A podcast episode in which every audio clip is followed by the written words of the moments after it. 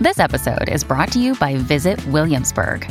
In Williamsburg, Virginia, there's never too much of a good thing. Whether you're a foodie, a golfer, a history buff, a shopaholic, an outdoor enthusiast, or a thrill seeker, you'll find what you came for here and more. So ask yourself, what is it you want? Discover Williamsburg and plan your trip at visitwilliamsburg.com.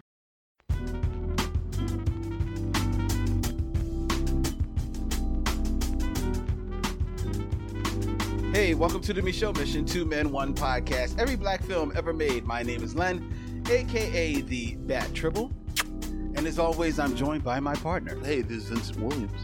Tonight, ladies and gentlemen, we are welcoming you into the merry month of August. Is is August considered merry? I don't know. I don't think so. But nevertheless, I mean, it feels it feels a little merry. It feels a little merry. I don't know. I mean, it's still summer. Summer summer doesn't equate to merry. Merry is like I mean, I, wintry. I mean, for me, well, merry because it's wrapping up. I'm I'm kind of finished with summer. really? I am. I'm ready for fall. Wendy was actually teasing me last week about this. Like I always, I, I'm yeah, I'm kind of finished with summer. Uh, why are you looking forward to fall? Because you like the, the the wear sweaters. I, and I like the weather, and I like just just all of it. And and then you know, quite honestly, I'm looking forward to getting back to a, a sense of normalcy. oh, because we're back on campus and the kids will be back in school and so all right. Well, so, so august is merry for me because it means we're in the final lap Well, congratulations. Nevertheless, ladies and gentlemen, we are here in this month of August bringing you more fantastic black films that we are reviewing. And tonight, Vince has made his selection for the mission as we review Penitentiary yes from 1979. 1979 released in 1980 No, I think it was it released. was actually 1970 released i know a lot of people didn't see it until 80 but i guess we Well, you know why? Because it had that limited yeah, limited run, and then it, yeah. you know, because I know I probably didn't see it till 1980 oh of course not until it hit the like you know the neighborhood right right theaters. But and and even then, I wasn't supposed to see it. I mean, But somehow I mean I saw it, I think a lot of people saw Penitentiary before they were supposed to be. But I, and I- it is I burned an image in my head. argue that's part of it, but we we'll get to that. We'll we will definitely get to that. Um, as we are streaming live on Facebook as well as on YouTube. Shout out to each and every one of you in the in the chat who is joining us this evening. Deborah Battle, Robert Monroe Jr., Sophia Knows. Miss Makiba, oh, she is turned up early. How are you doing, dear? Uh, as well as Aaron Fry and and and everyone out there. Good evening, good evening, folks. Good to good to have you. Good to see you. Yes, it is. Hey, Vincent, guess sir. what, my friend? Yes. We have listener mail. All right, missives from the missionaries. Missives from the miss. I like that, Vince. Uh, Write that down. I will. All right. I will remember that. Uh, now, let's go to our emails and start with this is from K A R U K E R A M E N You spelled that way too fast for me to. So now you just. Look at that. Karu Kirament. Carol Karaman. Karu Kirament. Carol Karaman. Karu Kirament. I like that. Hello, Len and Vince. this is Patra M from Paris. Hey, it's Patra. I know that. I just want to drop you a quick note because I watched the Miss Juneteenth episode live on YouTube. Woohoo. Len couldn't pronounce the name, but it's okay. Smile. I truly enjoyed the episode. I'm a big fan of Nicole Beharie. It's so nice to hear discussions about fiction depicting small time black ordinary people. That's why I hope the audio drama Bronzeville will come to our screens soon. In this interview, and there, there's a link to an interview, Larenz Tate confirmed that the TV series adaptation contract was signed. Is there any black TV show with this slice of life format set in the same time period before the 50s that you would recommend? Thank you always for delightful and insightful discussions. Peace, Patra M. Oh well, thank you, Patra, who So- who I actually see is in the chat uh, already under the Carol Caramint podcast. Okay, all right. So, um, So, what do you think, Len? Any any black television shows set during the the the 40s or 50s that you would recommend that you know of? any black TV show. I don't know if there are any black TV shows Yeah, set during that time. Um, except, I mean, well, it's no longer with us. Lovecraft Country was set in the Uh, like fifties. We have that beautiful one season of Lovecraft Country. this wasn't a black series, and it doesn't get black until its final season. But the Man in the High Castle on Amazon, I never watched that. So, is that finished? it's finished. It's finished. I okay. think it was three seasons. Okay, yeah, maybe yeah. four, but three seasons, and they really don't get into like the the plight of black people right. in America until the very final season. Would you recommend that show? I would. It's a slow burn. Okay. For those who don't know, the, uh, the man in the man in the high castle, based on I believe it's a just a short story by Philip Dick. Philip K. yeah, Dix. Philip K. Dick. hmm Um, just proposes what if the Germans and the Japan had won Right. World War II. Uh, and then drama ensues from there. Um, but it is definitely science fiction. Mm-hmm. So knowing knowing that going in, it's a slow burn. It's beautiful to watch. Mhm. It is a gorgeous show. Uh, and it does mess with you because there are people who are enemies, who who are villains, Mhm. but you kind of find yourself rooting for. It's it's the best type of character development. you know but i don't know it i don't know if it's uh for some people it's a hard leap especially if because it is a slower burn. Sure. but i enjoyed it. Okay. i did enjoy All it right. i can't think of any others i can't think of any shows set in that time. Can you? I I have three, okay. And and I'll start with with the science fiction angle. There there's a British show that had two seasons called Time Wasters. Okay. About three black people who travel through time, modern times, and first they travel to the 1920s, mm. and then they travel to the 1950s, I believe. time wasters was it a comedy It's it's a comedy. It's So- British. so- so so so like they a- travel so so they travel to 1920s and 1950s London, okay and it is hilarious. is it old It came out like two or three years ago. okay i'm about to say it couldn't be that old Yeah, it came out a couple of years ago. Um, I think it it ended up on one of these these stations here, like IMDb television, or like Okay. it was on some, and it, and it got a little bit of press because it came out over here. okay time wasters Time wasters, and I like that a lot. all right I i'm, like that I'm, I'm gonna have to look that up Right. that sounds interesting The other thing, there was a very short lived series Mhm. that spun out of the Women of Brewster Place. Hmm. which was a television film based on Gloria Naylor's novel, The Right. Women of Brewster Place, and it was called Brewster Place. Yeah, I remember that series. And a lot of the the actresses from the Women of Brewster Place came back, and I like that a lot too. but was that black? It was one hundred percent black. Was that? It was one hundred percent black. Okay, I don't. Yeah. Okay, I remember the show. I just can't remember the images. Yeah, all right. So Who was who? like who, wasn't there a name? oh my goodness, Paula Paula Kelly was in it. Lonette McKee was in it. Okay. Um, all right. I know Robin Givens was in the The movie? the television movie. I think she may have been in the series for a second. Okay. All right. Uh, Jack A oh, was in it.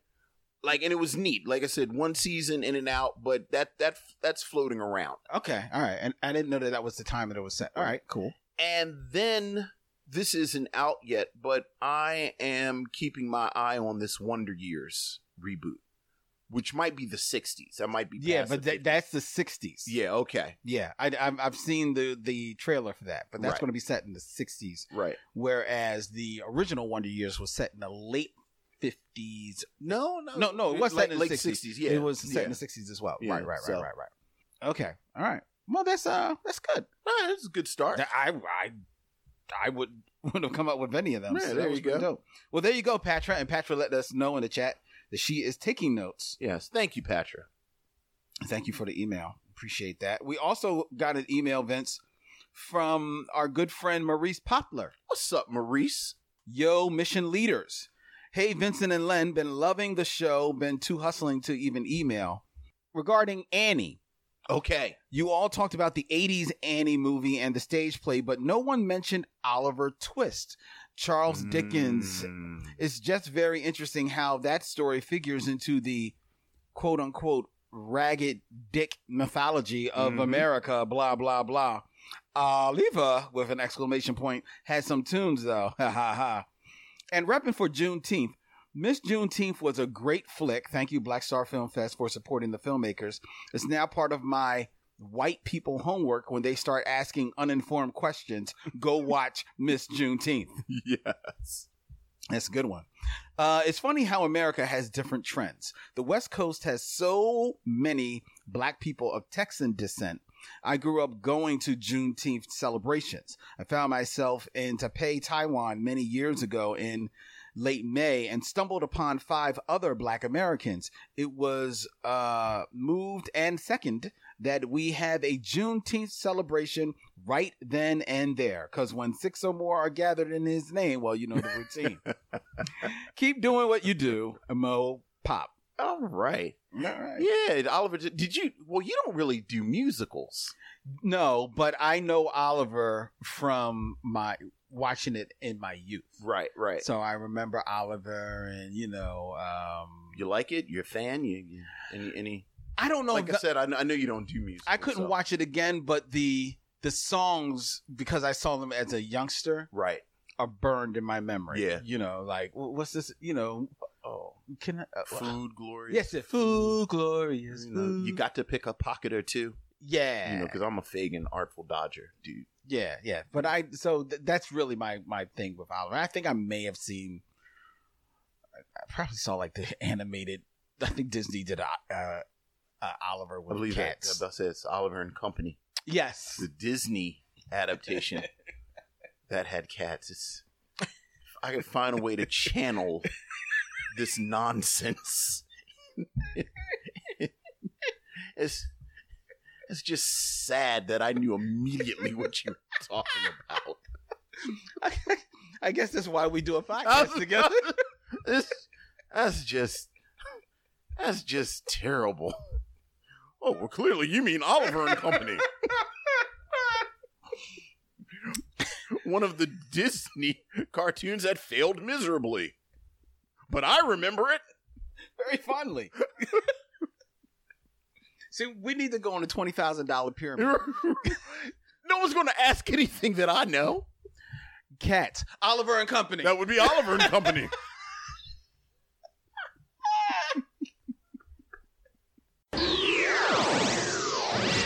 we have a group chat that goes on through the Michelle Mission, ladies and gentlemen, between myself and Vince and uh, Toya Haynes, our social media director. yes, shout out to Toya. Shout out to Toya. And she hit us up about a post on social media that she noticed today.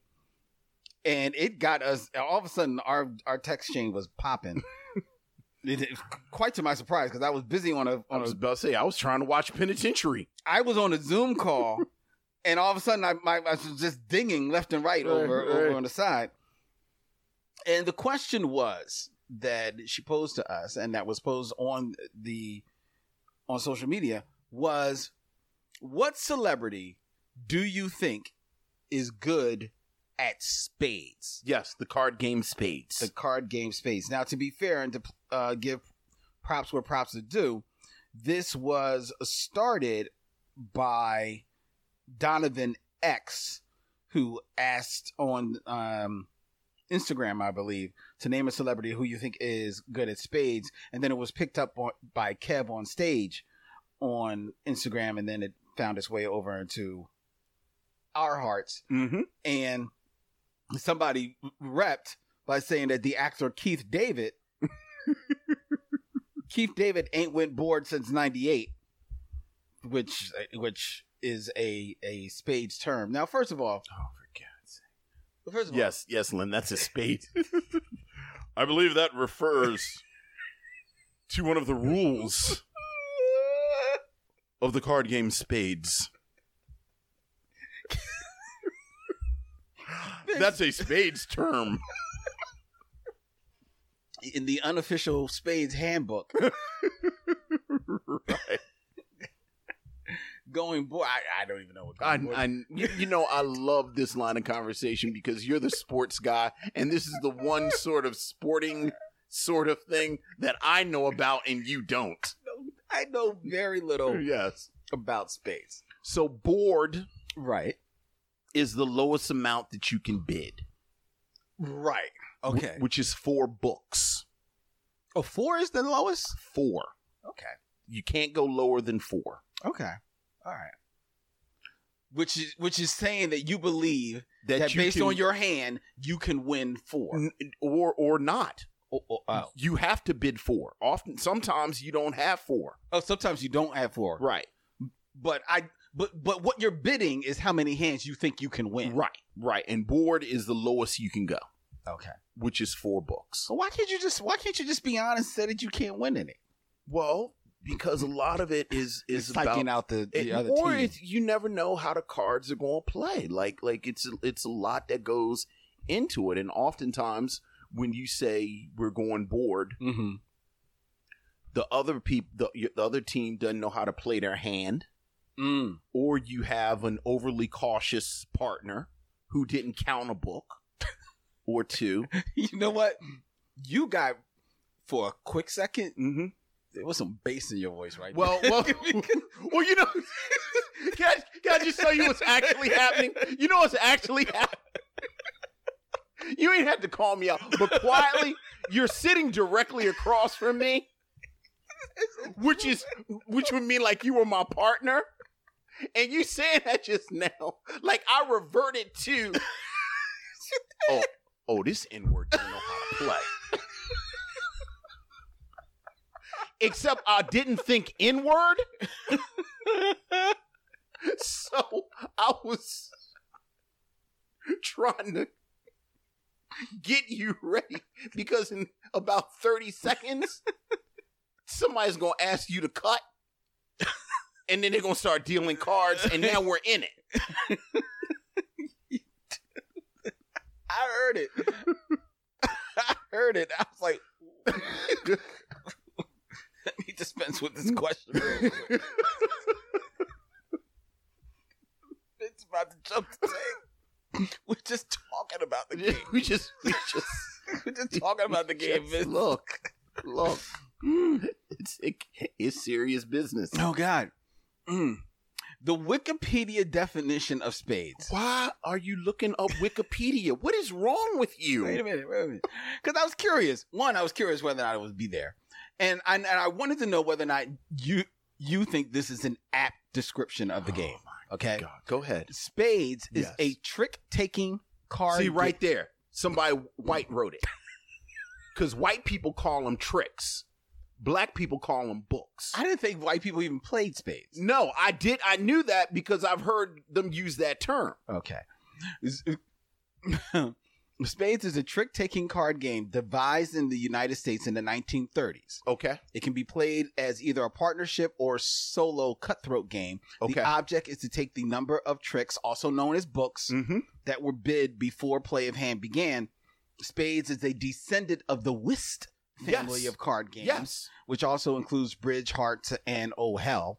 Its major difference as compared to other whist variants is that instead of trump being decided by the highest bidder That's or right. at random, That's right. the spade suit always trumps, That's right. hence the name. Which is why I was going to dispute that Keith David thing quietly.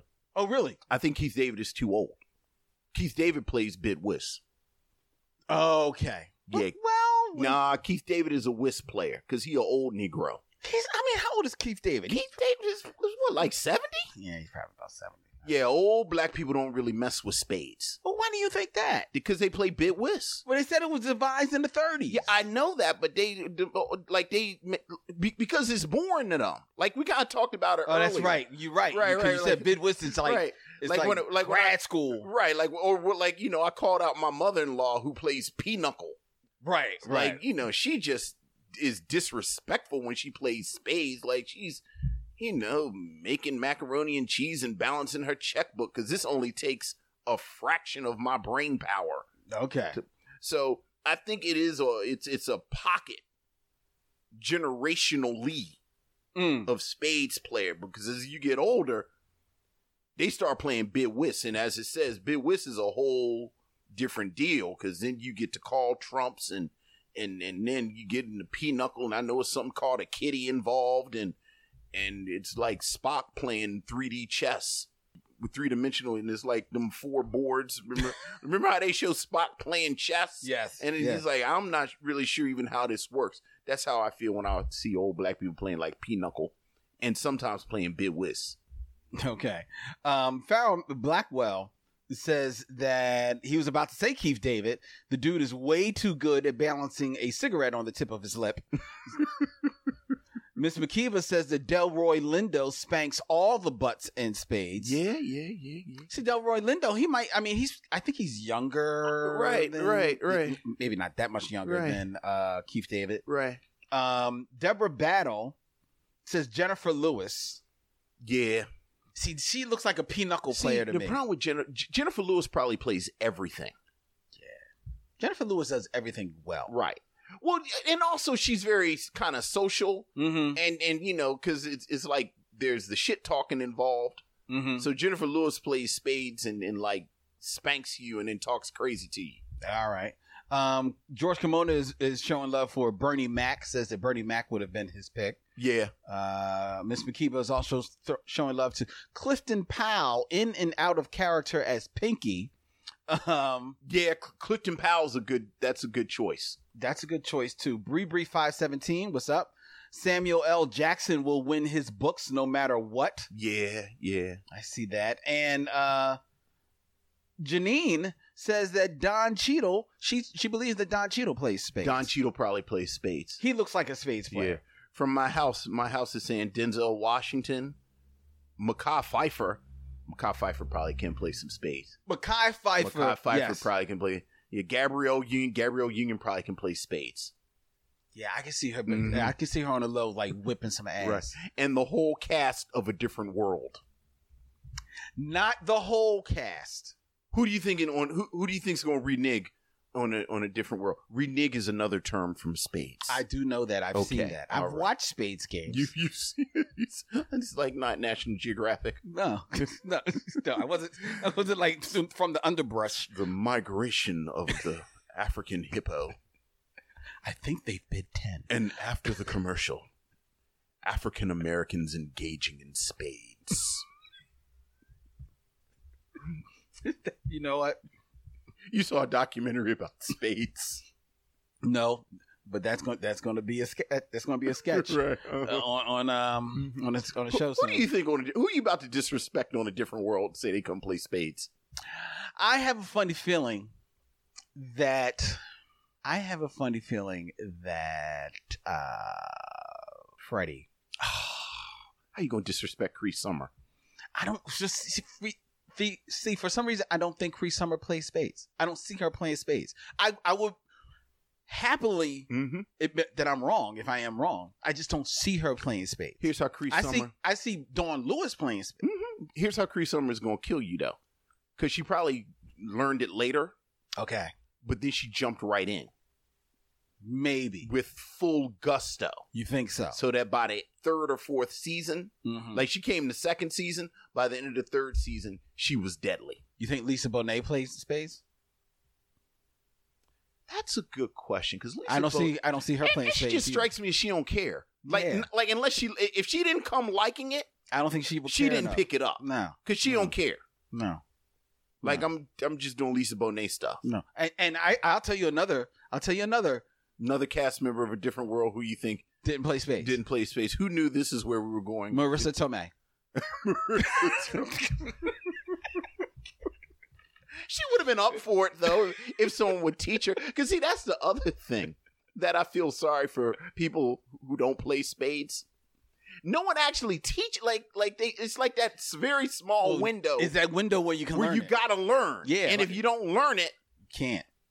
Like we we saw it in real time when you said I had the bass in my voice Yes. and and because I was you know again this N word don't know how to play, but I didn't think N word. mm-hmm. And then the next thing was somebody get him off my table.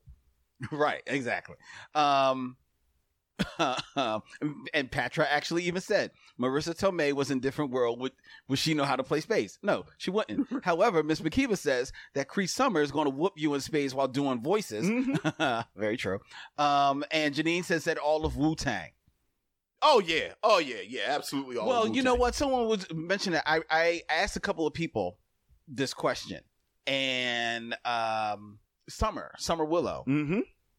She said that she thought that there's tons of hip hop crews Well, spades. I, I was thinking, I was thinking of, I was thinking the Roots probably know how to play. Like I think any group Mhm. that traveled together, probably would would learn that. So. right? Because you you just need in Well, four. not four- tribe. I bet Tribe played I don't think they got along.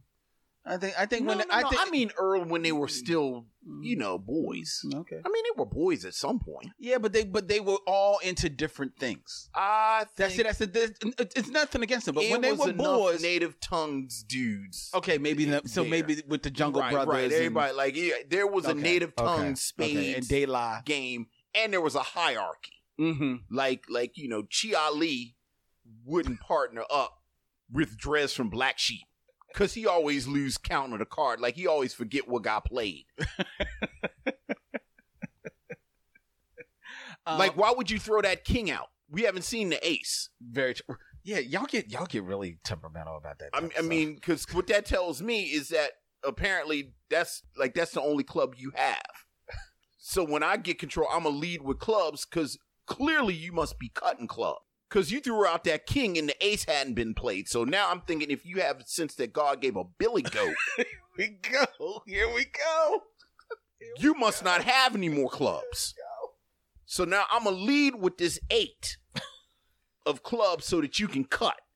And if you throw out a six of clubs, see, I don't know what you, what you're doing over there. Yes, George Carmona. Vince is having flashbacks. um, uh, Maori Holmes of Black Star Film Festival. I asked her. Yes. She said she can't verify this, but she said she thinks that Jill Scott probably. Oh, has a- Jill Scott. a Oh, eight. Jill Scott can absolutely play spades. Yeah, I can see. There's that. no question in my mind. I can see that most definitely. Um, And you better not sit down across from her unless you know how to play. well, Get your feelings hurt. Oh yeah, in stereo. um, Farrell Blackwell says that Jodeci would constantly beat Boyz II Men in spades. I see. I don't see that. I don't know if I don't that's see that. true at all. I don't see that. At I all. don't know if that's true at all. Boyz II Men. Boyz II Men is low key gully. I was about Like- to, I, was, I was trying to figure out a way to say it nicely. Boyz II Men is low key gully. Don't let them overalls and bow ties fool you. Mm, bruh. Mm-mm. No, bruh. No, bruh. I'm telling you. Also, you know what?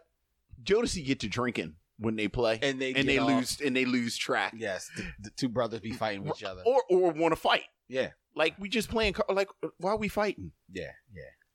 yeah. And, and Josie, don't let the thuggishness ah, fool I- you. Look, man, They could not take boys look, to man. They could not take Boyz II Men. and all the cheesesteaks you could eat. Which always confused me as a line. I was like, how many cheesesteaks are you eating? Like, could you have an all you can eat cheesesteak place? Don't tempt them. I've seen somebody sit and eat two cheesesteaks back to back. That is crazy. Yes, I was fearful for his life. I almost want to film people that eat cheesesteaks and fries. You know what? I stopped ordering fries with cheesesteaks because it's it's a waste. Like people who eat cheese cheesesteaks and fries, I feel like they should be in like a 17th century freak show Yeah, on the outskirts of London. like cheesesteaks does Come not see the freak.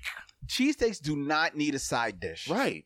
Not at all. Not at no chips, no fries, maybe a pickle. He would say all the cheesesteaks you can eat. I was like, how many? I- I mean, don't you just eat one? Well, And then you're just kind of like you've had a cheesesteak. well, it's a trick question. He knows you can only eat one. He only get- he only coming with ten dollars. He talking to people who ain't from Philly or don't really know about cheesesteaks. yeah, And all the cheesesteaks you could eat. right, right. Yeah, yeah, so they think they're going to Wawa and getting a cheesesteak shorty. Right. But he taking on the max. Right. Oh my god. Where where where you get punked? where you get punked? I tried to stand up for myself one time at Max's. Really? Yeah, you want a whole one or you want a half? I was like, I want a whole. I'm a man. Of course, I want a whole one. And he just put that hunk of heart attack in front of me, Yeah. and I had to walk out with my dignity, holding, holding an armful of cheesesteak. Hey, man. Holding a man. Now every time you want a whole or you half, I'd like half. yeah, dog. Yeah. Yeah. Mm-mm. you crazy. that line has always bothered me, as you can tell. And all the cheesesteaks you can eat. What are you talking about? Going down the, the, rabbit hole a little bit, staying on this this spades thing. So we're gonna climb out of the cheesesteak rabbit Yes. hole. Uh, Deborah Battle says that the cast of Living Single. Oh yeah. Oh, that's probably a good spades game. I can see that. Are there eight of them? Like, could you have No, two games six. at once? Oh, so right. So you got a game, and then you got two people on the Yeah. side talking crazy, Yeah. talking about I got next. Okay, Yeah. Um, that's a good. That's probably a good game. and Janine says that Mary J. Blige. Oh, of course, Mary J. Blige can play. Of course, Mary J. Blige can play. Okay. Yeah, All right. I- I- I- If you say so. Mary J. Blige can do everything black. I just assume Mary, like Mary J. Blige can cornrow your hair. She can do graffiti. She can just, Black. just everything. Like, Capoeira. Like But uh, uh, I wanted to ask you, of our of our celebrity friends, do you Yes. think that Dorian plays spades? Dorian Missick. I'm sure he does. You think Simone plays? Absolutely. Omar plays. Absolutely. Now, who's Dorian's partner? See, that's a good question. Cause spouses are funny. I know. I For the know. record, me and Wendy play together. so that's your go-to part. That is my. That is like, my, there's no best friend who is no there in the Mm-mm. room Mm-mm. supersedes when Mm-mm. Wendy. Not in spades. Okay. Yeah, not in spades. But I, it, it's that's real tricky. Yeah. That's real. That's real case by case. Yeah. Yeah. Like, cause I know my boy Eric. His spades partner is his wife, Jazz. Right. But he will play with his best friend Keith. Right. But I think he, I think he prefers jazz because I Yeah. think they've gotten, they've grown into a rhythm. Right. Right. Yeah, it's tricky.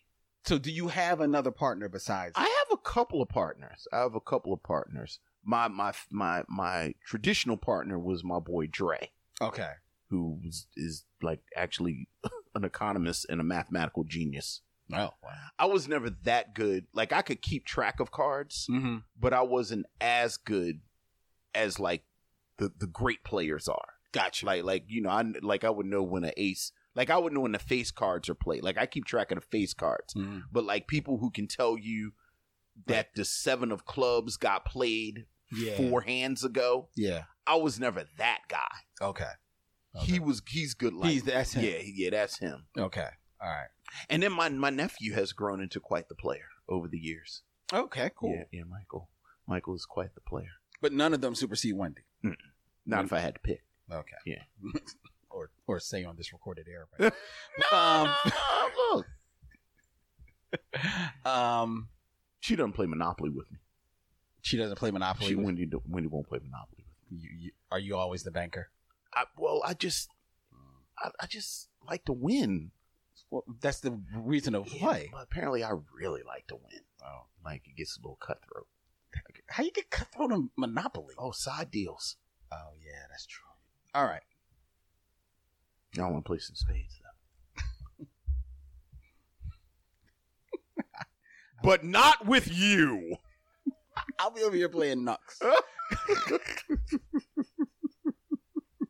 I remember my cousin tried to teach me how to play spades, and I was trying to get it, but I just couldn't couldn't get it. And he's he just said, "Let's just play Nux." and he he messed my knuckles up. God, he messed my knuckles up. Anyway, let's let's keep it moving. All right, it's time for us to get into it. what are we doing here? Um, before we get into our review, ladies and gentlemen, I want to invite you, if you're in the Philadelphia area, or even if not, because it's virtual as well, to check out. It kicks off tomorrow, August 4th, the Black Star Film Festival, August Yes. 4th through the 8th.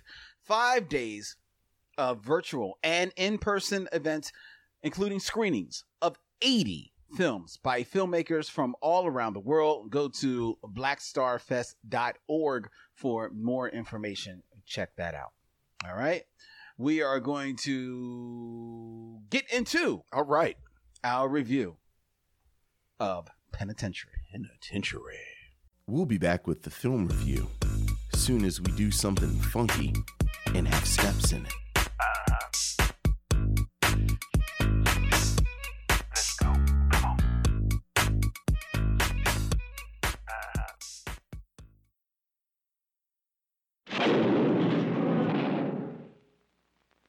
the hell put you in my cell? You just fall. Been in the county jail six months. You box? Not really. Why? Boxing tournament coming up. Big fun. You box? Hell no. Half dead don't box. I kill. Look here, Jess. I'm telling you, I can take this sissy by myself, man. I can feel it, Jess. Ain't no bronc I can't bust, Just, I don't know. Ted, shit, there's just something about this dude that tells me you're gonna push him. But you watch in the morning. Brother gonna ask for the salt and pepper. His voice gonna be up five octaves. Get yourselves, it's count time. I said move it. You know, the day officer told me you gave him a little trouble already today. Watch your step, boy.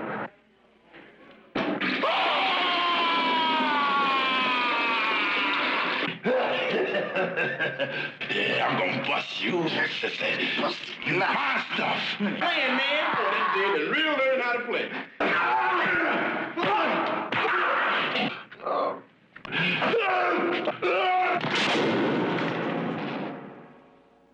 You got yours? This chump dies tonight. Ah!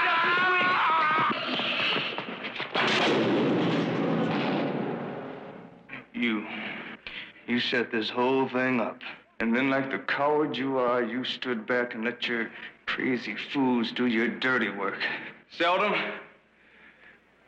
you call the lieutenant. And you tell him if he wants Rumble, we'll give him Rumble.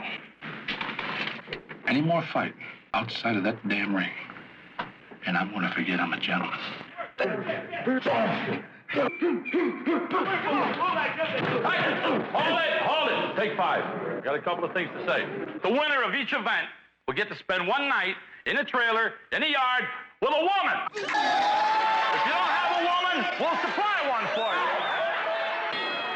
Penitentiary, a 1979 American blaxploitation drama, written, produced, and directed by Jamaa Fanaka and starring Leon Isaac Kennedy. Too Sweet Gordon is arrested and sent to prison, where he joins the prison's boxing team to secure an early parole and to establish his dominance over the prison's toughest gang. This film was Vincent's selection for tonight's stop on the Show. Mr. Vince, what say you of Penitentiary? I have been thinking about Penitentiary Mm-hmm. Because a few weeks ago I finished this this amazing book, L.A. Rebellion: Creating a New Black Cinema, edited by Allyson Nadia Field, Jan Christopher Horak, and Jacqueline Najuma Stewart, Mm-hmm. which is about the L.A. Rebellion. It's, it's a series. It's a book of essays Oh, written, okay. written about the L.A. Rebellion, which were the group of black filmmakers Mm-hmm. that came out of the UCLA Film School Right. in the late '60s and and all the way up into the '80s. Like, Yeah. like when you when you hear people talk about the LA Rebellion. I highly recommend this book, by the way. And y'all know how I feel about free advertising. So if I'm freely advertising it, I, I believe in it. It's you know if you're interested in films and and film history, and it, it's it's a, a really really good book. Mm-hmm. And the term LA rebellion is one that is kind of it's it's it's a soft term. It's not really a, like it's not it's a it's a hard term like like if you find someone who says we call this group of filmmakers the LA rebellion, Mm-hmm. you can find someone else who resists that that title. Okay. Like we don't really like like it's They don't not- like the. they the- don't really like being grouped like that be, because this group of of filmmakers besides being black and besides coming through the UCLA film school Mhm. a lot of them don't have a, I mean they're different filmmakers Yeah, because you got like uh, Julie Dash, Charles Burnett. Char- Julie Dash Charles Burnett um Haile Gerima Mhm. and and just just I mean just with those three like, like Haile Gerima made made Sankofa Mhm. which is this beautiful but you know very challenging kind of past you know film about slavery and and and, and uh, you know and, and and dealing with that and and and Charles Burnett who we've talked about with To Sleep with Anger Mhm. which is a slice of life with a hint of the supernatural set in modern day Los Angeles Right. and then, of course, Julie Dash makes *Doors of, the, Dust, about turn of the century Geechee Islands, these people leaving the islands to the mainland, coming to the mainland. And then there's Jamaa Fanaka, Mhm. who, even within this group of filmmakers, he's a bit of an outlier Right. because regardless of how different those three filmmakers are that we just name check Charles Burnett, Charles Barnett, um, Haile Gerima, Julie Dash, and they are really the names that that you hear. Mm-hmm. All of them make really serious work. Like these, like these are some heavy movies that they made. Right. And the thing about Jamaa Fanaka, who we've spoken about previously with uh 1975's Welcome Home, Brother Charles Mm. he has a bit of a populist slant to the movies that he makes. And by populist, I mean this as much as I adore Daughters of the Dust, one of my favorite films of all time. And, and certainly we, we've talked about To Sleep with Anger twice Mm-hmm. on this show. We love it so much because we had a showing of, of To Sleep with Anger, hosted a showing rather in Bryn Mawr. Again, these are heavy, heavy movies. Like these are not movies that you just just to reference our conversation about Welcome Home Brother Charles, like these aren't grindhouse films that you would get at a video store Right. and come home and watch on Friday night. Jamaa Fanaka made these movies. And there's there was always a bit of debate about him as this representative of the LA rebellion because he did make this populist material. Mm-hmm. Although all of them agreed that they wanted to change the image of blackness in film. They wanted to bring this new black cinema to the people Right. arguably Jamaa Fanaka is the one who's actually connecting with the people. Bringing it to the most people. Be because Penitentiary, I believe, is the most financial successful film out of the LA Rebellion. You know, I think it cost six hundred thousand dollars to make. It's his third student film. He, he Mhm. you know, he had three student films. We, we talked about Welcome Home, Brother Charles. There's Emma Mae, and then there's Penitentiary. The other reason that Penitentiary is always on my mind is it to me. This is the last black exploitation film. Like this is the end right here. Between this and the Last Dragon, like the say, last you made that argument. I was about to say the Dragon. Last Dragon, Penitentiary are my two. This is the end of an era. Mm. Like this is it right here. Like we said, it came out in '79, but a lot of people didn't see it until 1980 Mhm. because of limited distribution. And that tension between it coming out of the LA Rebellion and, and Jamaa Fanaka, and if I haven't said it, let's just say it. This is a smart dude. Mhm. Like this is a smart guy. This isn't somebody just throwing something together. And again, this is his third student film at the UCLA Film School, and and as much as he may not, his work arguably doesn't reflect these heady themes. There's stuff in here, Yeah, but at the same time. Yeah, it has this grindhouse appeal definitely to it. Definitely. So Penitentiary, just the plot, as you said, Leon Isaac Kennedy plays a drifter, Mhm. basically, who through a series of circumstances finds himself in prison. Mhm. And while in prison, he kind of navigates this prison system, ends up becoming a boxer. Right. And then that's that's kind of the plot of the film. But the film very pointedly addresses this this notion of ownership of black bodies. Like this this kind of notion of ownership of bodies. There there act there's actually this exchange between Too Sweet and another um Inmate. inmate Eugene where the, he says Eugene says I'm the property of this inmate. You know there there's you know we'll talk about the sexual assault where he says I'm his property and and Too Sweet says is that what you think you are is property Mm-hmm. and this is a theme that very much runs through this film about property and who owns people and even the the plot point of Too Sweet securing his parole Mm-hmm. that's not all of it. He's not really securing parole. What he is is that the lieutenant of the prison, his brother-in-law is a fight promoter. And the terms are the the the, the cousin, the, the brother-in-law comes to the prison looking for fighters. Mm-hmm.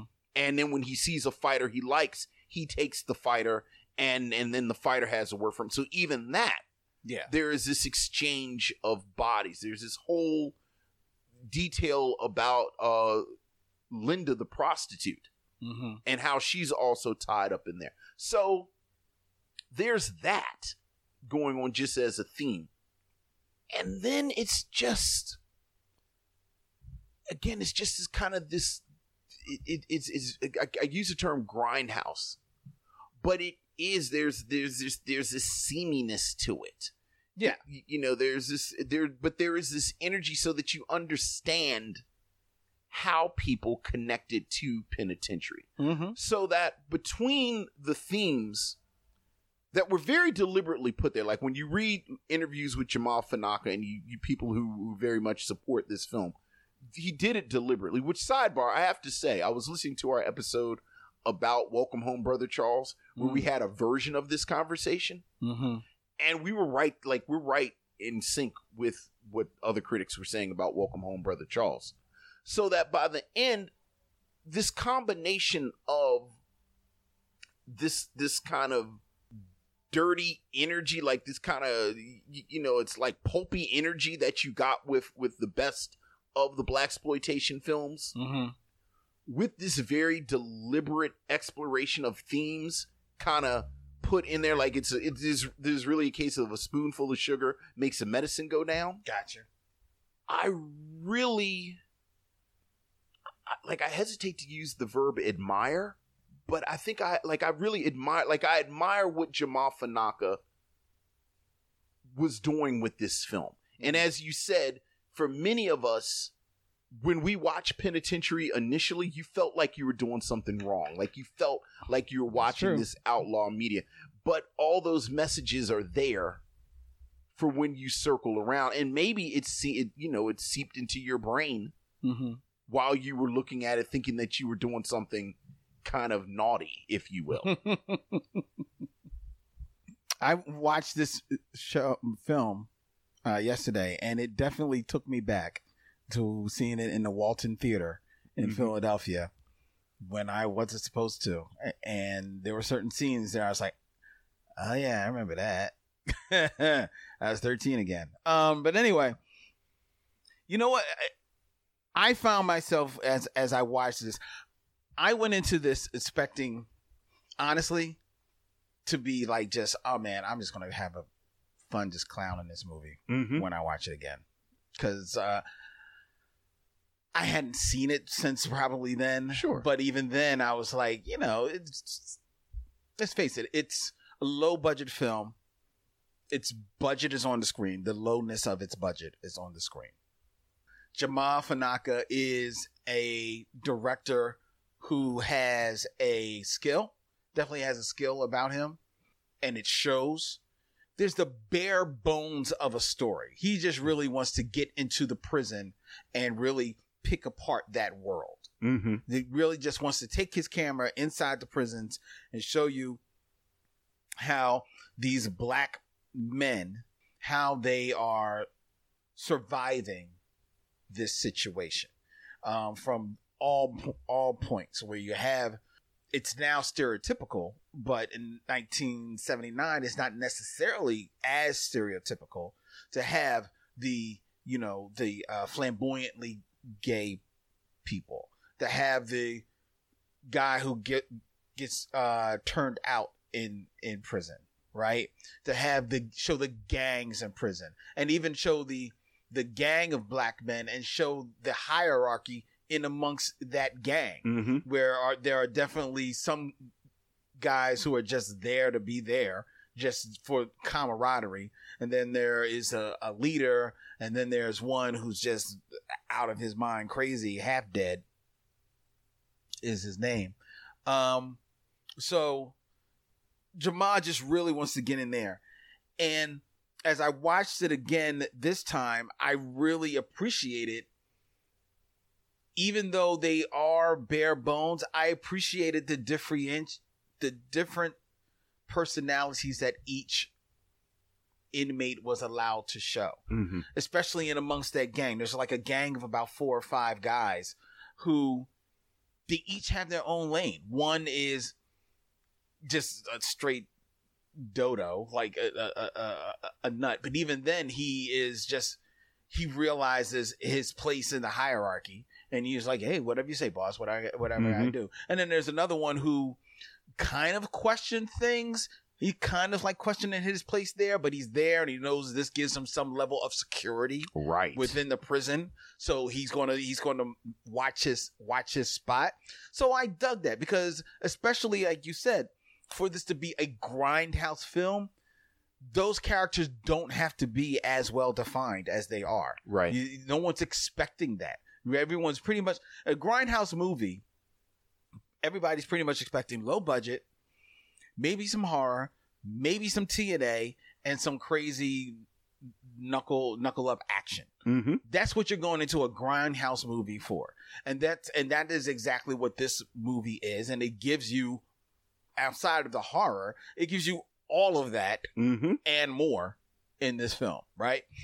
But it, but because Jamaa Fanaka, as you said, is a smart guy, is a is a an educated man, and because of the people with whom in the circle within in which he travels, he definitely wants to put, you know, small touches of mm. themes Right.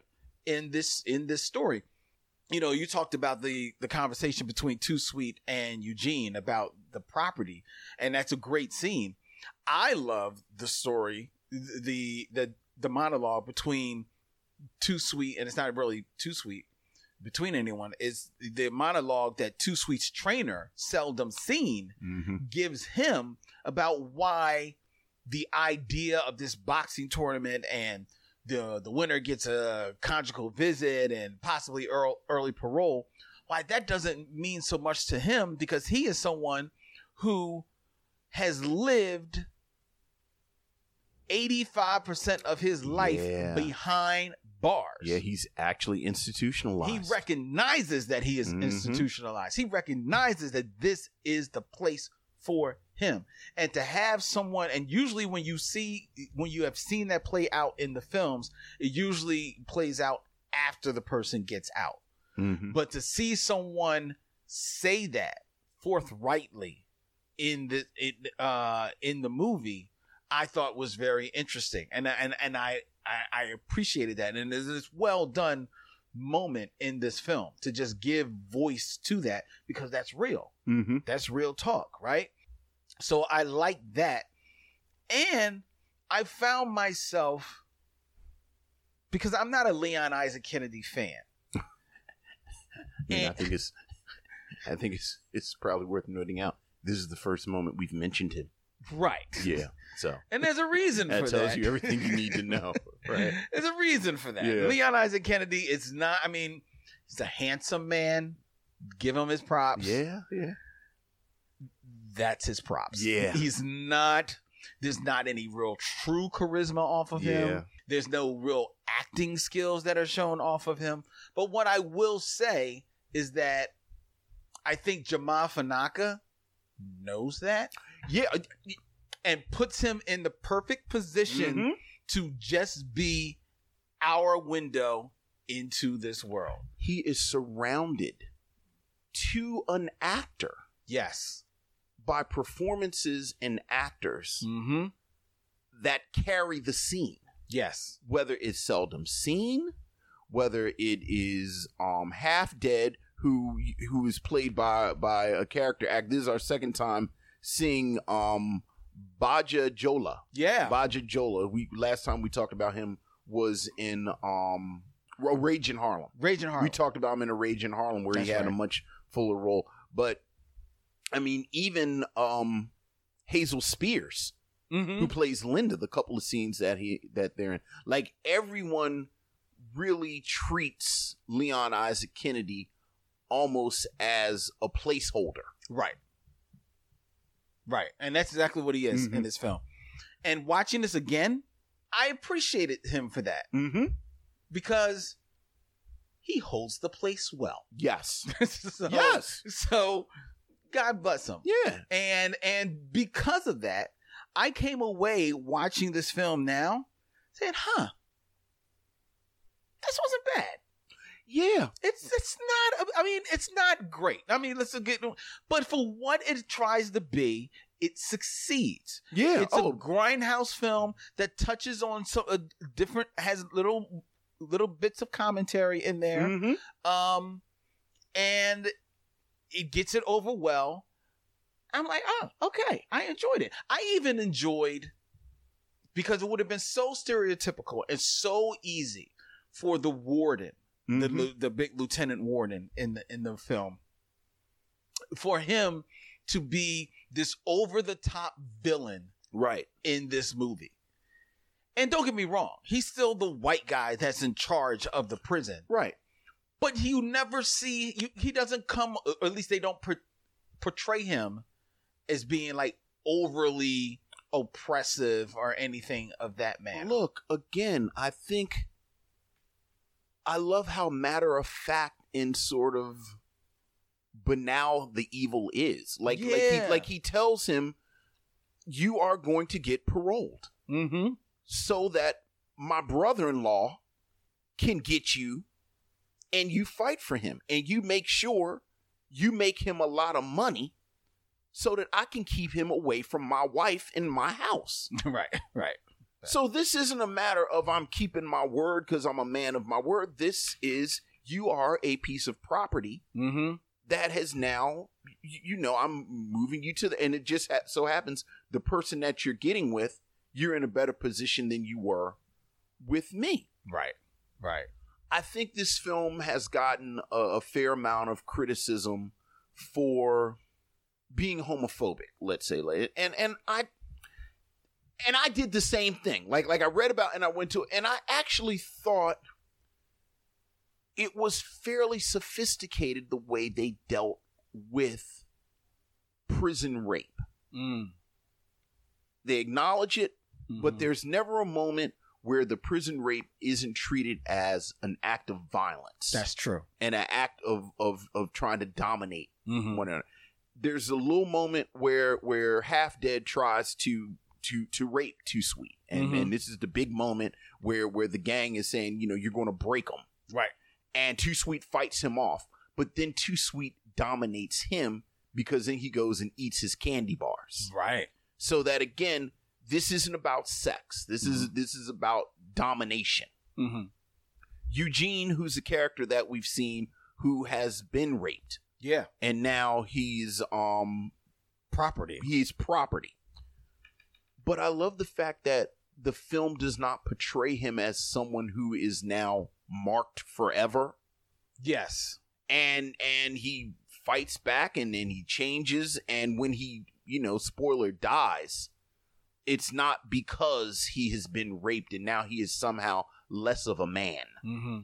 do you notice that in a film that rape is is such a huge part of of the theme that's being sort of dealt with and there are really only two female characters. There's a prostitute right. and then there's a female prisoner. Oh yeah well yes. Yes. No women are sexually assaulted in this film, no they're not. Which well is always worth noting in a black exploitation film. Unfortunately, You're right. They're not sexually assaulted because ultimately what happens with, with the women is consensual. well, when that scene happens with Peaches in the bathroom, Yeah. and Big Red falls out the ceiling. I know people who haven't seen it are listening to the plot mm. points. Like, wait, what? Yeah. Big Red falls out the ceiling Right. In the because bathroom. because they bring female prisoners over to watch the, The boxing. boxing. match, and Right. then a, a, a woman goes to the bathroom, and then the, one of the male prisoners sneaks into the bathroom. well, had snuck into the bathroom earlier, Earlier. because in, in anticipation, and that a woman would come that in. woman he drops down, but he actually talks to her. Yeah, he does. He does. He doesn't like, you know, assault her. Nothing happens until she says, "I'm down." True, true. But there are them. There are those that would say just the act of him dropping down. Look, I'm just being honest. no, no, no, no, no. Real. Look, it's not a story you tell your grandkids about how Pop Pop and Meemaw met. But within the context of blaxploitation, within the context of a script that was written by Jamaa Fanaka, who Mhm. could have written it any way he wanted to write it. That's true. That's true. I thought it was noteworthy how much consent Peaches had in her dealings with Big Red. That's true. And to be fair, one, he did wait for her to finish going to the re- restroom, Yes. and you know, uh, you know, get her herself back adjusted Look, before dropping look, down. uh, look. The movie, and then they proceeded to Right. have consensual sex. look, it, it's not Eve's Bayou. like, let's be clear. I don't think Ava DuVernay was somewhere studying this when she was putting together the women characters in Queen Sugar. But again, within the context, You could have learned some things from Peaches. of within the context of a film I learned some things. that we talk about. A spoonful of sugar helps the medicine go down. There's a wonderful moment, there's a beat Hmm. that the film gives Linda, where, where Linda tells too short, too short, too sweet what happens. yes. What happens. And there's this wonderful beat when she's by herself because the because the, the lieutenant has hired her Mm-hmm. To be the conjugal visit, Yes. basically, for these men. Right. Unbeknownst to, to unbeknownst to too, about too sweet uh, Too Sweet's history. right where the film gives her a moment to be tired Yeah. and resigned and and going along with the overall theme of the film where you have these poor people with no choices whose bodies are owned by the state Mm-hmm. so that again yeah we got peaches and her shirt off which as a 13 year old is what you remember but now that you're not 13 there's all this that's in there I Still remember Peaches. you still remember i mean of course look but no, um, I, I did, I did appreciate that. I, honestly, I, I did appreciate that. Uh, what I also thought was interesting was that the movie, at that point, Linda, in telling what happened between her and Too Sweet earlier in the film, and you now get the real like they have a run in early Right. in the, earlier in the film, but you never really see how it fully plays out, and it's only now later in the film where you see how it plays out, which is what led to Too Sweet being in prison, and you learn that it's falsely right being in prison. And while you do learn that, that just all that really does is just allow you to feel whatever heroism Too Sweet is supposed to have in the film mm-hmm. allows you to feel that it is valid right because it doesn't play a part in any way for the rest of the movie. It's just that now he knows how he got here. right You know what I mean? Like, you know, that's not the reason why he gets out. You know, Linda doesn't all of a sudden turn state's evidence. And, no you know, not at all No, she she's like, oh, look I just wanted to get this off my chest, right and I'm good. yeah You know. So, but I, I thought that was interesting as well that it that it didn't go there. But um, there's a lot of a lot of small things, a lot of small details in this film that make it just the cut above your typical yeah grindhouse film. yeah i mean even that that that's sort of the, the way the film plays with continuity Mm-hmm. where it has you know flash not flash forwards but but the way it, it kind of flashes ahead six months and then a Mhm. week and then you get this flashback at Yeah. the end one or two directing choices like there's this tracking shot when eugene first comes into prison Mm-hmm. which shows you the horror of prison from his perspective that I really liked. Yeah. The sound editing in that last fight between uh Too Sweet Yeah. and uh is it Jesse. Jesse, where they cut the sound Mm-hmm. except of the two men actually punching each other. Right. So you feel these again black bodies Right. assaulting one another for the pleasure of of this crowd. This this movie could have used a fight choreographer though. well, I mean, if if, if because they're boxing yeah, and and Uh, even in prison, ladies and even gentlemen, in prison, boxers box. boxers box. They yeah. don't just swing They wildly. just swing. Now, I buy it with the Eugene character because he's not really a boxer and he's Right. just in there, whatever. Right, But this Jesse character, right. who is the- supposed to be like the big name He's here. the king of the prison boxers. He's the, yes, he's the Mhm. he's the big man on campus, Mhm. right? He's the one that before Too Sweet got in there, that the brother-in-law is really supposed to be coming in to see. So you would expect to see some semblance of the sweet science, as we boxing fans call it, being displayed a little bit in this movie.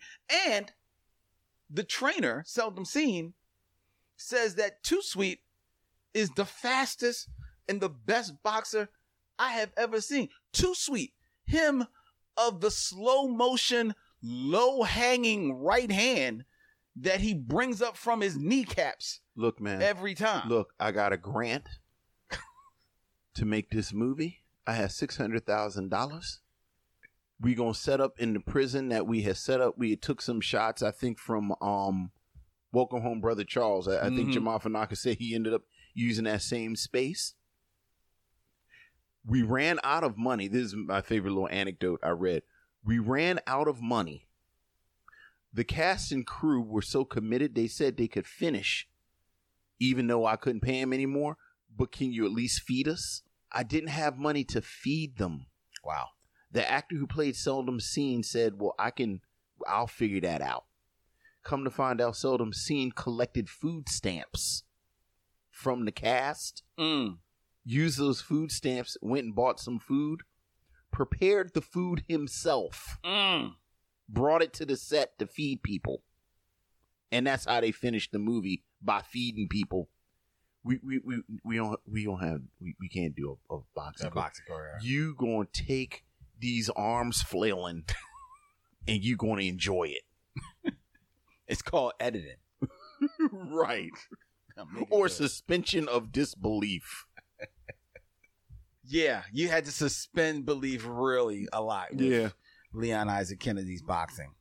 I just remember all the bodies. Like like we're joking about peaches, but but quietly, I think Jamaa Fanaka does a great job showing how these prisons are just uh, like like a factory that holds these bodies. Mm. Because everybody is always in a state of undress. That's yeah, that's real talk. Like that's what I remembered about penitentiary when I thought about it. because like you, I don't think I've seen it. But I think I haven't seen it because it made me uncomfortable. I remember all the sweat. Yeah, I was. Everybody's real shiny. Everybody's shiny. Yeah, and and and I remembered. I definitely remember the fight between Half Dead and Too Sweet mm-hmm. because really, to me, as, even though there is a climactic fight, that's the big fight. right. Fight That's the me. fight. Right. and and one because it took them three days to film that. Yeah. Oh yeah. which I can believe it because Yeah. they they get it in. Yeah. Um, I remembered that. I remembered, you know, seldom. I didn't remember his big speech, but I remember him. You know, the the trainer. Right. Um, it's cool. It's a cool. movie. And then, and and I meant to look this up real quick. I saw a couple of of comments where people talk about it, where they um people remarked on how similar seldom sel- Seldom seldom scenes bit is to Shawshank.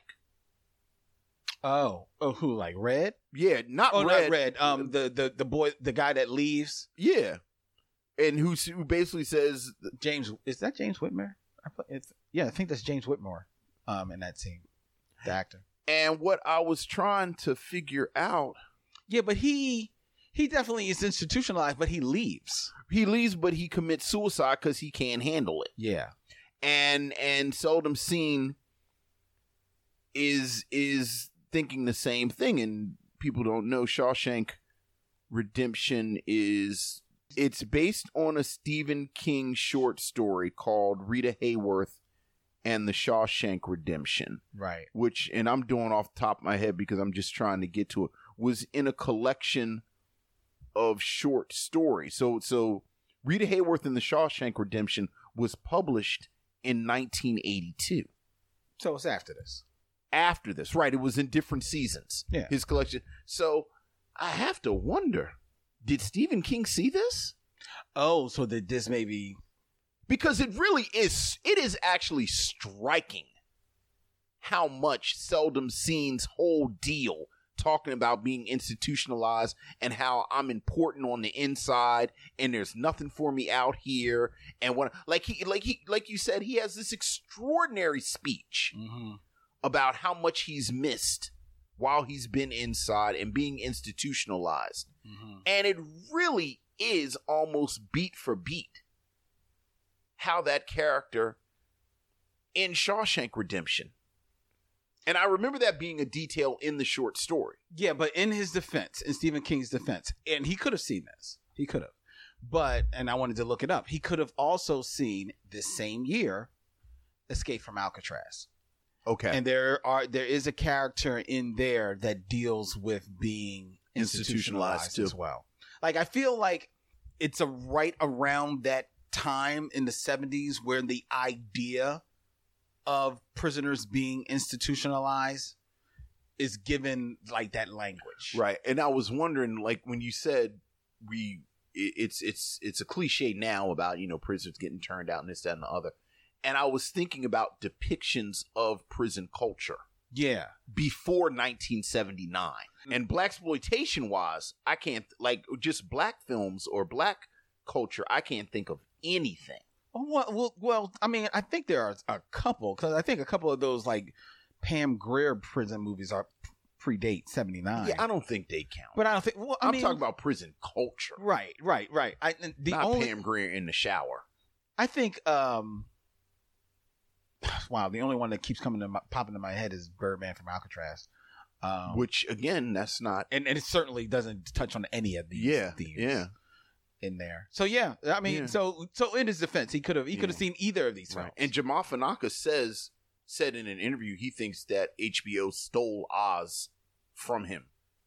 Like he said, Oz is just Penitentiary the series. He said Oz was Penitentiary the series, basically.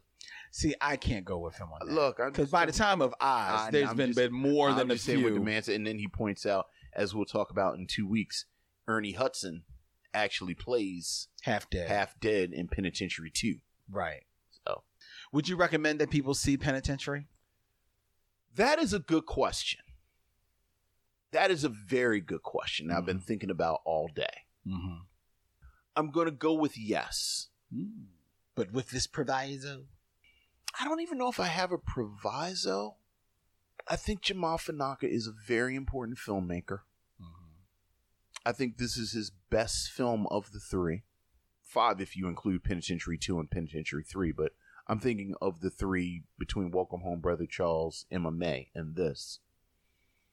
But it is, I mean, it's it is it's a pulpy grindhouse film. Like like I think I think if you are listening to us and you are expecting a film with the pedigree of someone who rolled with Julie Dash mm. and Charles Burnett, don't expect that. Right. I, I, I actually would group him more with an Oscar Micheaux or a Tyler Perry. Like I think he very much has in the foreground of his thoughts. I'm making this for the people. Mm. I'm making this for the people. So I would, but again, this ain't Sankofa. Gotcha. And Gotcha. you? Um, real quick before we go, uh, Miss Makiba uh, was talking about when Half Dead oiled himself up. I thought, Lord, the homoeroticism of this film. That, Yeah. and, and that's very much on on screen. Well, that whole the whole interplay between Half Dead Yeah. and and um Too Sweet is is it's thick. I Oh, mean, it yeah. is it is literally dripping off their bodies. Yeah, well, look, again, they're always in a state of undress, laying in a bed three feet away from each other. yeah, yeah. Um, I don't think I can recommend this film. Interesting. and I say that because when I recommend a film, is a, is a film that I feel like you know, either one you're going to watch because you're going to enjoy it, Okay. or you're going to watch and you're going to get something from the experience of watching it. Okay. So it may not necessarily be a great film, but it's still going to like give you a little something okay. right? And while I think you, uh, there are things to be gleaned from this movie that I was surprised about. I think those are things that you can find in other movies.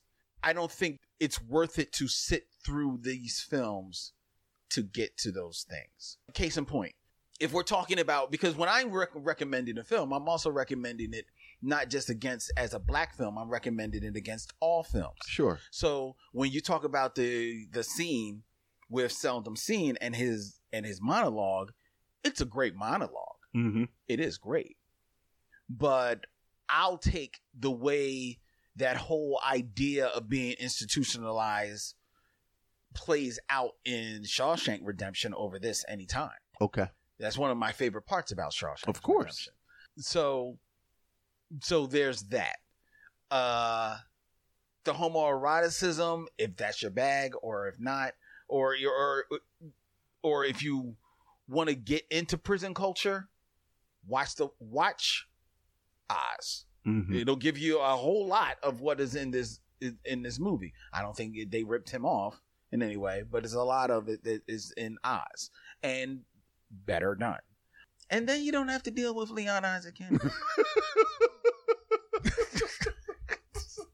He is very much one of those seventies dudes that, like, when you look him up, and like his, like he was a disc jockey mm, and like a, a party promoter. mhm, Like he was one of them L.A. dudes. mhm. Yeah. Yeah, Like what was he's just pretty. what was your skill exactly? He was pretty. He was just pretty. He yeah. was just pretty, He was just. and he was a pretty man. look, You know, he got Jayne Kennedy. look. You want You don't don't don't just anybody look, get Jayne Kennedy. You one hundred percent understand Jamaa Fanaka's instinct yeah, to put him in the middle of it. right. But as you said, and, and this is actually part of my argument to see it, this is not our first or fifth film where we've talked about they put this pretty pony Mm. in the middle of a movie, but then the whole movie collapses. I think it is a testament to Jamaa Fanaka's pen and his eye and camera skills Mhm. that he's able to form this narrative around. around this like did you, did you notice like he doesn't talk for like 10 minutes No, no. like no. he kind of moves around and then he doesn't- and then he like like and then he doesn't really say anything until that scene Yeah. Well, where half dead jumps on him if you notice, and then he says you know i am too sweet and he doesn't say a lot in this doesn't film. say a lot in the film I, I think there'd be, you know, doesn't say a lot in the film i have a friend who made this observation that has cracked me up for over 20 years now. How keanu reeves doesn't actually talk that much in the first matrix. What No, is the matrix? No. and then like other people like there people have whole little monologues and just, whoa. And then people have whole monologue like like he like he really doesn't talk that much in the first matrix. That's true. and it's like oh i see what you did there Wachowski brothers That's true. That's true. Um, but but Wachowski brothers on the other side of the coin, I always think about an actor like Steve McQueen, who would famously take scripts yes and rip out pages of dialogue, absolutely and said, "I can just do a look and get this over," and he would pull it off. yeah yeah yes we've talked about steve mcqueen before but neither leon isaac kennedy nor keanu reeves Steve McQueen. are steve mcqueen don't play steve mcqueen games if you're not steve mcqueen That is our lesson here. right Uh, Sean Johnson says that this movie shook him from going to the penitentiary. half dead half dead is a bit he was a bit of, Well, when you first of, a, meet of a cultural villain. when you first meet Half Dead, Yeah. you. yeah, it's a great scene. Like I said, it's part of that first scene where you, Yeah. yeah, The tracker shot. Um, but uh, so there we go. All right, but All right. but hey, if you want to check out Penitentiary, go right ahead. I guess you have to do that because you said don't see it. Yeah. All right. But if you want to go, go ahead. Be my guest. There's two more. There's Penitentiary two, and it's Penitentiary three. oh, and and buckle up, folks. Oh, that's right. We do have two. The two is coming. Because once we get to two, now we in the '80s for real. Yeah, two is coming, ladies. and gentlemen. Yes. But that'll be coming in two weeks. Two weeks. Yes. That'll coming in two weeks. Um, first, we're gonna get to my selection on the Yes. show mission, and before we do that, we invite you all to email us all of your thoughts and concerns at mission at gmail.com, m i c h e a u x m i s s i o n, and you can visit our website, Micheaux Mission, two men, one podcast, every black film ever made, MicheauxMission.com, where you can hit swag and check out all of the cool designs that we have by way of our good friends at TeePublic, and look for a new design that will be hitting there probably by Thursday because you gave me the quote for our new t-shirt design. I saw Miss Makiba put that in the chat. It's like, I need that on a shirt. Your wish is my command. Uh, like and follow us on Instagram, Facebook, Twitter, and subscribe on YouTube at Micheaux Mission, which is a proud member of The Podglomerate, thepodglomerate.com. They make podcasts work. Next week on the Micheaux Mission, it is my turn yes, it is. to step up. And you know what? I felt like giving us uh, just a little, as much of a taste of summer in a movie as I could think of. Okay. So I wanted something a little lighter. mm-hmm. I wanted something funny. Mhm. I wanted something where the sun is out Yes. in the movie and where men, since you had chose penitentiary, I wanted a film where there are men, Mm-hmm. but they're not sweaty. These men have their clothes on. I was about to say have shirts on. specifically their shirts on. Yes. And they have to have their shirts on because they don't want to get their shirts dirty, but they're having a good time. But they're not in prison. No, they're in the other place where black men congregate, and that is the barber shop hey from 2002 next week All right. on the Micheaux mission. Uh, until then, uh, ladies and gentlemen, uh, thank you, each and every one of you, for staying with us who enjoys our show. Please, if you like our show, the best thing you can do for us is just tell a friend. Tell a friend about the Micheaux mission. Real quick, Vince, Yes. you know, there's this super secret project I've been working on that I can't tell anybody about, but you know Yes. and uh, I was talking to Devin, and I was talking to him, and we are talking about black films, Mhm. and I was telling him about the the we were talking. I forget we were talking about some black film, Mm-hmm. but I had on our T-shirt Mm-hmm. as I was doing it, and he said, "Yo," um, and I started talking about our movie podcast, Mhm. and he said, "Wait a minute, is that your movie podcast you, on- on your T-shirt?" I was like, "Yeah, the Micheaux Mission." He said, "I listened to y'all Ghost Dad review." Oh, hey. I was like, oh man. I said, well, cool. I said, did we destroy your childhood too? He's like, nah, nah, nah, nah, nah. I mean, I liked it when I was a kid, but it was trash. okay. But y'all were hilarious, man. All right. Y'all were hilarious. I didn't know that was you. Hey, there you go. I was like, yeah, that's me, dog. He's like, oh, all right, dog. That's what's up. You're fired. No, no, no, no, No, no, no, no. In fact, he um, enjoyed it so much that I've invited him. So probably like sometime in September. Or All right. October, He's going to come on and do a show with us. okay. Excellent. So I'm looking forward to that. All right. All right. We got to get out of here, ladies and gentlemen. Until until next week, he's Vince, I'm Len, and in parting, we say. We'll see you when it's time to meet again.